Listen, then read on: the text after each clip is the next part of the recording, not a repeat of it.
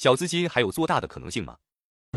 不会的，任何时代，这个小资金都有做大的一个呃机会和，因为投机是永远不会结束的。对，呃，你你说这种话，可能你说小资金做不大了，这其实是对自我的一种否认。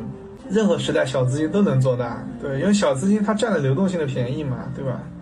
而且投机永远不会结束的。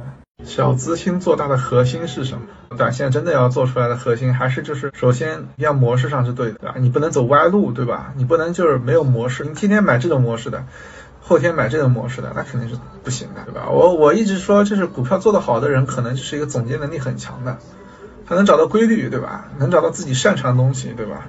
啊，我最大的启示就来自于杨佳老师。虽然我没有见过杨佳老师本人，但是我特别的钦佩杨佳老师。我在很多场合都是很推崇杨佳老师的，心里把他当做一个老师去看待的。因为我们我刚开始学炒股的时候，应该是一六年的时候，刚开始也没有方向嘛，就唯一能看到的方向就是杨佳老师的心法。杨佳老师的东西肯定是有用的，杨佳是从这个市场博弈出来的，肯定是有用的。对杨佳的心法，我一直提倡去看，去也可以，大家都可以去学习养家老师的心法影响了无数人悟道，我们将他的心法系统整理了一遍，从选股、识别龙头、什么时候买入、卖出、止损、仓位多大，以及他的完整实盘记录，全部都在这本书做了详细解读。